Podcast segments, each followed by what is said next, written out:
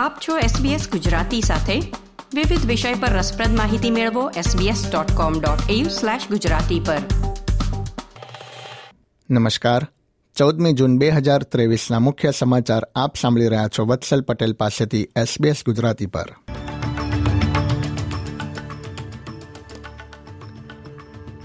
Hunter વેલી ખાતે બસ અકસ્માતનો ભોગ બનેલા લોકો તથા તેમના પરિવારજનો માટે ન્યૂ સાઉથ વેલ્સના પ્રીમિયરે એક લાખ ડોલરની સહાયની જાહેરાત કરી છે.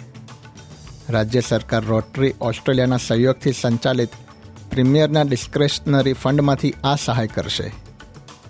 લગ્નમાં હાજરી આપી રહેલા મહેમાનોને સિંગલટન લઈ જતી બસને અકસ્માત નડ્યો હતો. દેશના સૌથી ગંભીર અકસ્માતમાં સામેલ આ ઘટનામાં કુલ દસ લોકોના મૃત્યુ તથા છવ્વીસ લોકો ઘાયલ થયા છે. ન્યૂ સાઉથ વેલ્સના પ્રીમિયર ક્રિસ મિન્સે જણાવ્યું હતું કે સમગ્ર દેશ આ ઘટનાને લઈને શોકમાં છે. નાઝીના બે ચિહ્નો તથા ઇસ્લામિક સ્ટેટના ધ્વજને જાહેરમાં ફરકાવવા પર પ્રતિબંધ લાગુ કરવાના પ્રસ્તાવને કેન્દ્રીય સંસદમાં એટર્ની જનરલ દ્વારા રજૂ કરવામાં આવ્યો છે. જો આ પ્રસ્તાવને સંસદમાં મંજૂરી મળશે તો નાઝી સ્વસ્તિકના ચિહ્ન તથા એસ એસ લાઇટનિંગ બોલ્ટ્સના પ્રતીકને જાહેરમાં પ્રદર્શિત કરી શકાશે નહીં. અને ધિક્કારની લાગણી ફેલાવતા ચિહ્નને જાહેરમાં પ્રદર્શિત કરવા બદલ તે વ્યક્તિને એક વર્ષ સુધીની જેલની સજા થઈ શકે છે. નાઝી પ્રતીકો વેચવા પર પણ પ્રતિબંધ લાગુ કરીને તેને વેચવો એ ગુનાહિત કાર્ય ગણાશે. કેન્દ્રીય એટર્ની જનરલ માર્ક ડ્રેપ્સે જણાવ્યું હતું કે ધિક્કારની લાગણી ફેલાવતા ચિહ્નો પ્રચાર કરવાનું અસરકારક માધ્યમ છે, કારણ કે તેને સરળતાથી યાદ રાખી શકાય છે. વર્ષ બે હજાર પાંચમાં ગર્લફ્રેન્ડની હત્યાના આરોપનો સામનો કરી રહેલી વ્યક્તિ પર લાગુ કરવામાં આવેલા તમામ આરોપો હવે હટાવી લેવામાં આવ્યા છે. તેતાલીસ વર્ષીય ટોબાયસ ફેડરિચ મોરાન પર જર્મનીની બેકપેકર સિમોન સ્ટ્રોબલની હત્યાનો તથા ન્યૂ સાઉથ વેલ્સ પ્રત્યાર્પણ થયા બાદ કોર્ટને ગેરમાર્ગે દોરવાનો આરોપ લગાવવામાં આવ્યો હતો. બુધવારે લિસ્મોર લોકલ કોર્ટ ખાતે સુનાવણી દરમિયાન તેની પર લાગુ કરવામાં આવેલા આરોપો પરત લેવામાં આવ્યા હતા.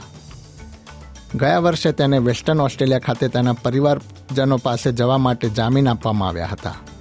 જોકે કોર્ટે તેને બે લાખ પચાસ હજાર ડોલર તથા પાસપોર્ટ જમા કરાવી અઠવાડિયામાં ત્રણ વખત પોલીસ સ્ટેશનમાં હાજરી આપવાની શરત મૂકી છે.